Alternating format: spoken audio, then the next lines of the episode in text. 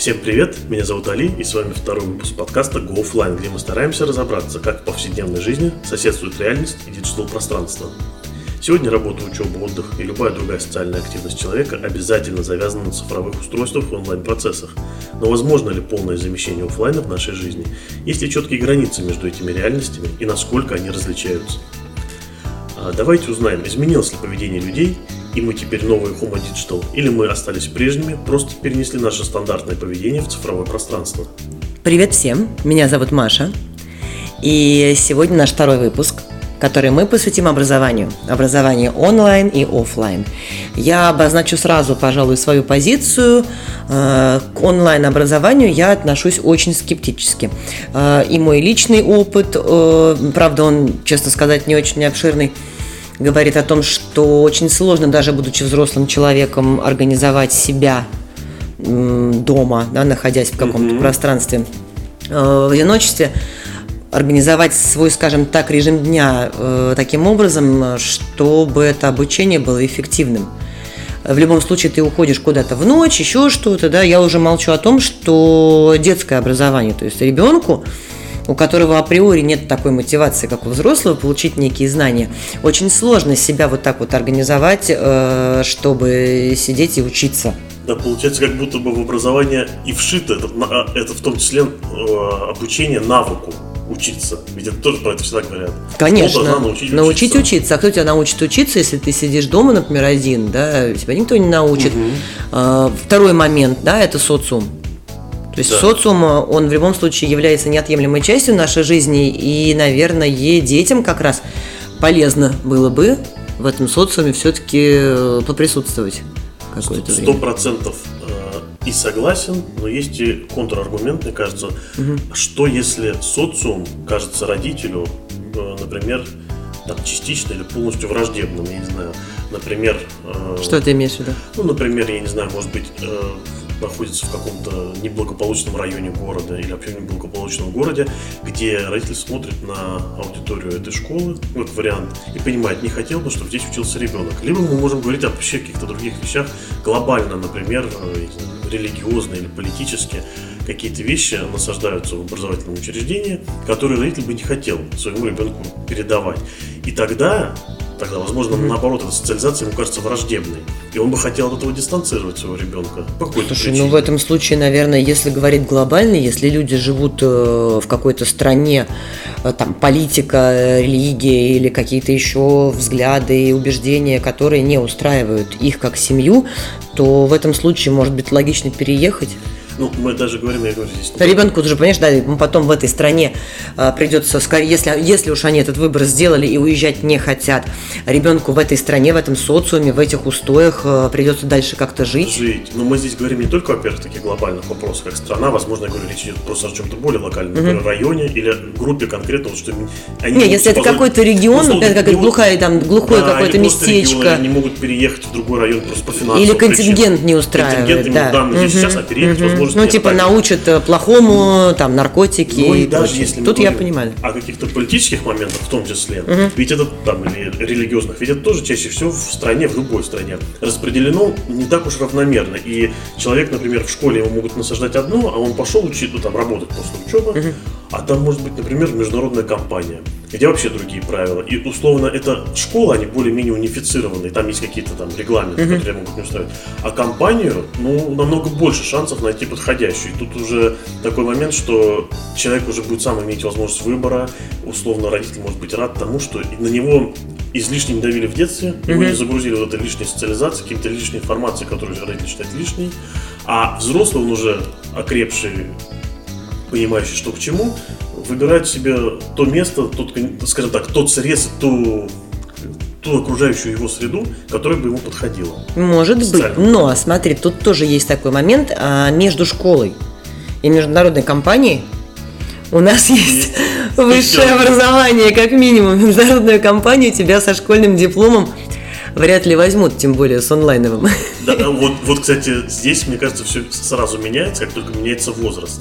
Если мы говорим про школьное, то ну, образования, да. то здесь, э, во-первых, плюсы и минусы, они связаны, мне кажется, в первую очередь с социализацией. Угу.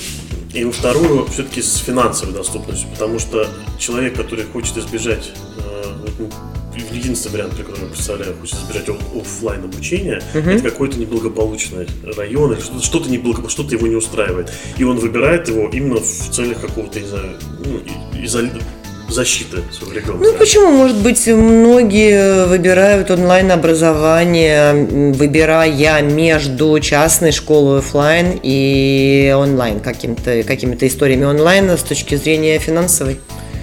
Ну, с точки зрения финансов, ну опять же, если финансовая возможность э, позволяет, и, скажем так, вся ситуация вокруг благополучна, то, скорее всего, выберут офлайн обучение.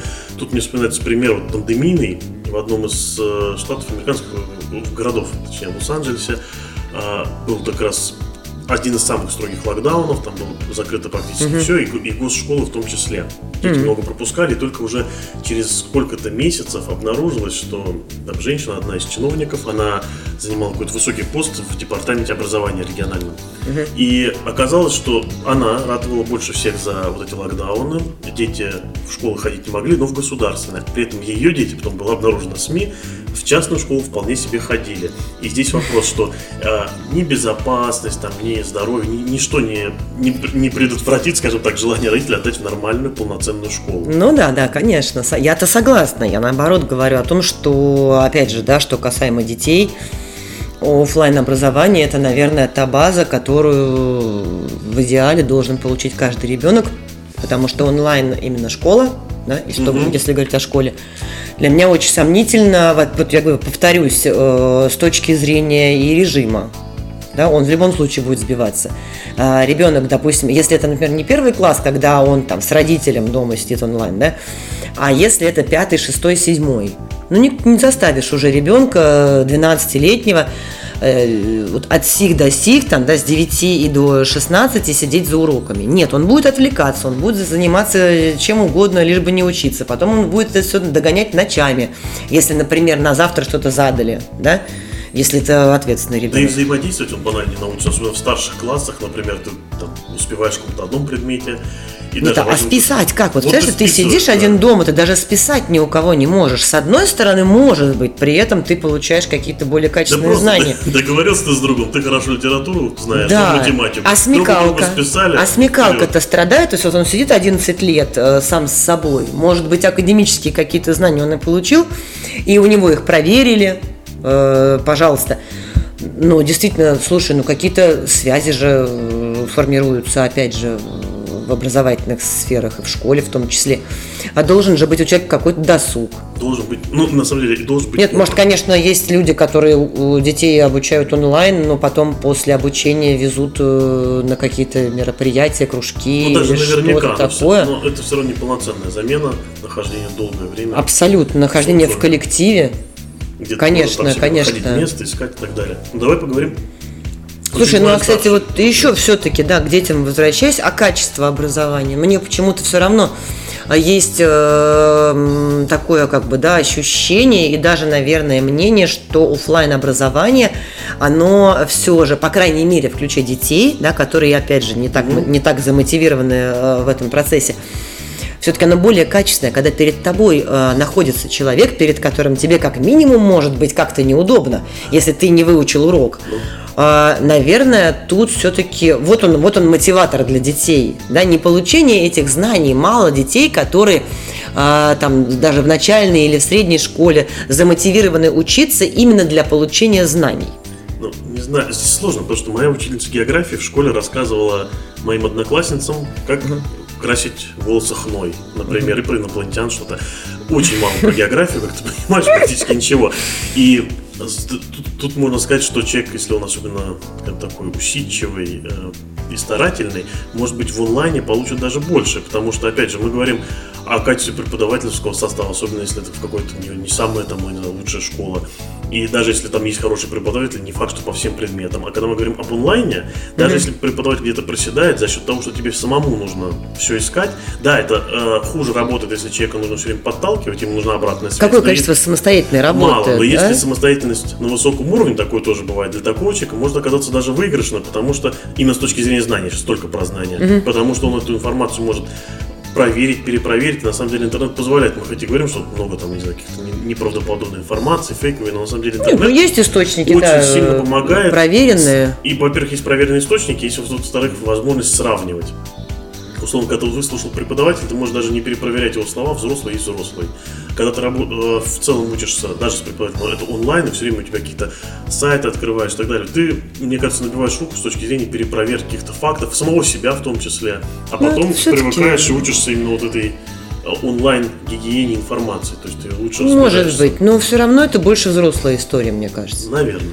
То есть человек, чтобы человек имел желание пойти перепроверить, или, например, если его заинтересовало что-то, он пошел рыть носом где-то, да, искать Мгм. дополнительную информацию, это все-таки уже человек более зрелый. Более либо это зрелый. старшеклассники, либо это первое, там, да, ну, высшее, второе высшее, либо это уже человек совсем взрослый, получающий какое-то доп. образование или повышение квалификации. Ну, Тут соглашусь. Ну вот давай тогда о следующем этапе возрастном студентах тогда как раз. Ну, давай, да, вот опять же, высшее образование. Здесь, здесь вот- у меня позиция, вот если ты говорила про школьное образование, тебе кажется, что это бессмысленно именно в онлайн формате. Вот мне кажется, Ну, не то, сам- что бессмысленно, просто говорю, подходит, наверное, Не всем. далеко не всем, а достаточно малому числу людей. Да, ну, скажем так, выглядит, силь- э, выглядит сильно проигрышным по отношению к оффлайн Да. формату. То вот мне кажется, именно высшее образование, причем первое высшее, здесь подчеркну, для студентов, наверное, самое слабое имеет вообще эффект с точки зрения, если сравнивать с оффлайн форматом. Это и с точки зрения самого образовательного процесса, потому что все-таки в институте, особенно в хорошем преподавательский состав, это очень важная часть. И, э, а во-вторых, потому что э, Скорее всего, для работодателя онлайн-диплом, особенно на первом высшем, это такая история пока ли надежная. Потому что что-что, а в институте не все работают далеко от так, по профессии, но в институте нас учат высиживать там по много, Слушай, ну много в часов. институте мы приобретаем, как раз именно в институте, не столько в школе, мы приобретаем основные свои какие-то знакомства и связи для дальнейшей работы. Очень многие именно в институте, да, познакомившись э, друг с другом, Но я, кстати, нет, для меня нет. Нет, не, ну, понятно, что но у многих так происходит, что учась в институте, знакомятся люди, и потом в дальнейшем один стал, там, пошел в какую-то одну профессию, другой в другую, и потом в каком-то моменте они вспомнили о том, что, ага, э, у меня, например, завод, там, не знаю, по производству меда, да, а вот там А у него Петр... бан- банок. Да, да, а Петр банки из стекла выдувает красиво, и почему бы нам не создать некий альянс? Поэтому а, по большому счету это точно то же самое, возвращаясь к социуму и связям, да, вот тут уже в институте уже более серьезные связи формируются, э, от которых может зависеть что-то в дальнейшей жизни и работе. В институте происходит э, у большинства выбор профессии. Да, и как будто педантизм, в отличие, кстати, от школьной подготовки, здесь уже не так поможет, потому что да, ты будешь очень хорошо знать предмет, но все-таки институт подготавливает нас шаг уже перед практикой, да, понятно, что А у многих уже есть в институте уже некая практика. Есть некая практика, и здесь важно вот эту связь улавливать, потому что одних просто абстрактных знаний здесь не хватит. Слушай, ну я тебе больше скажу, существует огромное количество профессий. А, Если мы опять же говорим об, об образовании уже высшем, неважно, первое или второе, ну Так. это в основном все-таки первое, да, когда люди идут этим заниматься, а, которое ты онлайн ну никак не освоишь. Ну, либо нам всем конец, если кто-то это сделает. Например, какие? Есть правило, ну слушай, медицина, ну представь себе врача, который учился онлайн. И, и оперируют тоже. И оперирует онлайн. Кстати, тут недавно был в новостях случай, уже дистанционно робот оперировал. э, Повторяя движение врача. Да, да, да, врач управлял, э, дистанционно робот оперировал. Но, тем не менее, я считаю, что, наверное, этот доктор, прежде чем управлять этим роботом, провел не одну, не две, э, Операции и, вживую. Возможно, даже и не сотню, да, таких операций вживую, конечно. А медицина, ну, это первое, что приходит в голову. Авиация. Практика, практика, только практика. Практика, практика, при этом большинство авиакомпаний уже почти полностью перешли на автопилот. Нет, я слышала, что эту историю, когда какой-то мальчик э, посадил самолет, совершил аварийную посадку, он при этом очень много играл в какую-то игру компьютерную с этим связанную. Тоже была какая-то такая новость. А, Тем не менее, я думаю, что для того, чтобы создавать те же самые автопилоты, Нужен человек. нужен человек, у которого есть практический опыт, который на практике понимает, каким образом это работает. Ну вот что-то мне подсказывает, что без этого никак, наверное. Пока 100%. Пока, точно, пока да. точно, да. Биотехнологии, химические технологии – это опыты. А мне кажется, кстати, еще можно поговорить, э, ты говоришь о таких высоких материях, наоборот, о чем-то более приземленном. Ну, какой Условно, лю- слушай, электрик, ну, сантехник. Электрик, сантехник. Что-то, что нужно сделать своими руками. Любая инженерная история. любая Практически любая инженерная история, она все равно связана с прикладным чем-то. прикладным, да. Не, как бы не было технологично, там даже вот в некоторых не знаю, супергорода, какие-нибудь азиатские, особенно возьмем, типа Токио, там, не знаю, какой-нибудь Сингапура, все равно всегда дом или небоскреб строят люди. Да, это будет Конечно. очень быстро. Да, там все на компьютере спроектировано, но руки мы пока заменить точно не можем. Нет, конечно, когда что-то сломалось, кто-то должен это починить. Где бы это ни было, что бы это ни было, даже тот же робот что-то создал, Да. но робот сломался, его кто-то должен Нужно починить.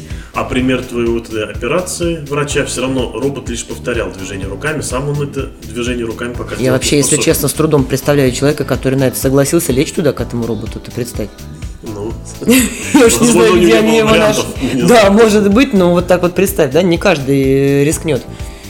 Поэтому, потом опять же, возьмем то же самое высокое искусство.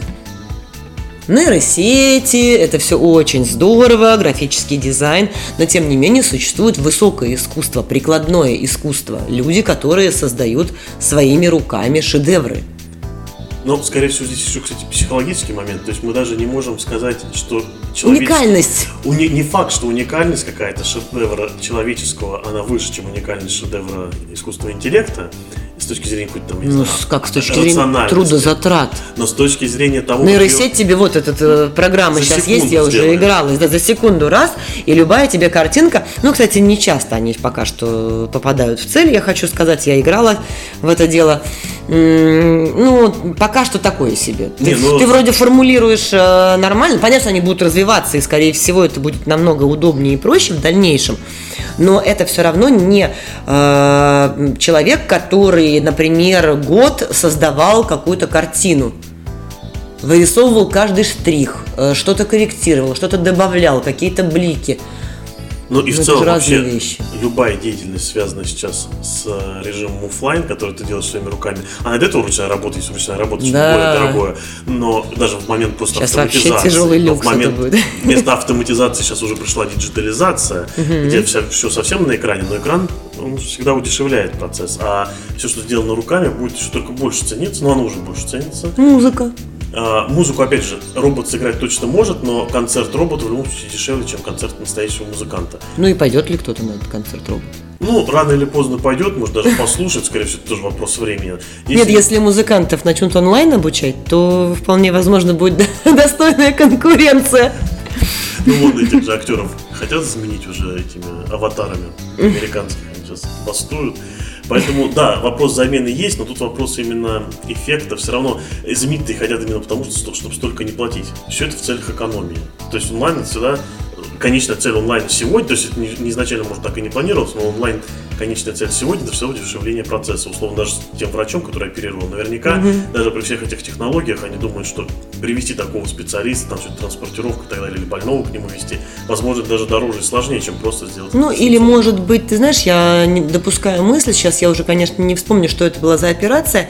Возможно, это была какая-то несложная операция, допустим, какая-то ходовая, да, где э, не нужно проявлять никакое творчество, а чисто вот механический набор каких-то движений, да, манипуляций. И, возможно, да, хотят поставить это дело на поток именно роботами, чтобы роботы могли вот просто на по отработанной схеме эти операции производить, тем самым, безусловно, экономить на э, живых хирургах. Возможно, возможно. А, ну и оставшиеся... Ну, а к чему придем-то, получается, А да, в придем. этом случае? То есть это, безусловно, колоссальная потеря рабочих мест.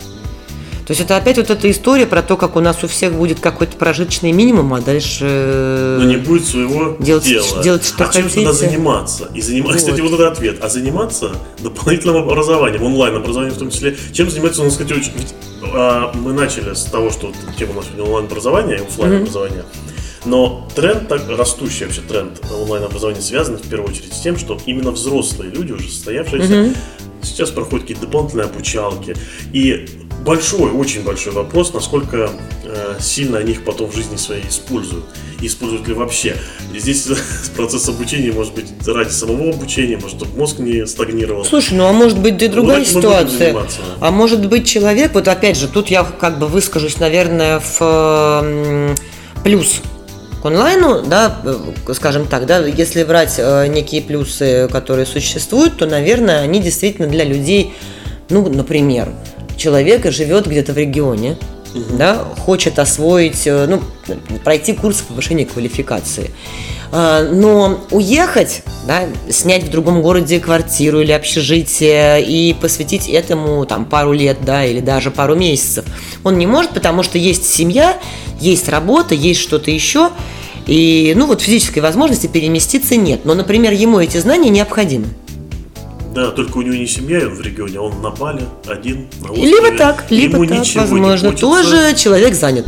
Он занят, он человек занят, занят. Да, созерцанием. Возможно, саморазвитием. Саморазвитием, ему не хватает. Но бизнес, тем не менее, он сам-то может быть на Бали, а бизнес у него может быть в Саратовской области, э, какой-нибудь заводик. Ну, а может и не. И ему нужно дистанционно его развивать. Ну, бизнес... И не хватает знаний. Вот какие-то бизнес-процессы он еще не освоил. Он думает, а вдруг я могу лучше? Ну, давай более определенно, возможно, просто фрилансер, ему тоже нужны какие-то скиллы. Возможно. Да, он не научился там Да он может быть бухгалтером, понимаешь, и э, хотеть получить какие-то новые знания, я не знаю, обновления, что там у бухгалтера. Да, и здесь не так важен уже режим, потому что, скажем так, тебе не нужны какие-то фундаментальные вещи от образования. Уж точно тебе не нужна социализация. Наоборот, может быть, ты ее сторонишься. Ну, тоже от, нее, от нее ты на Бали и свалил, да, по большому счету. Свалил этот социализацию. Счастливый бухгалтер.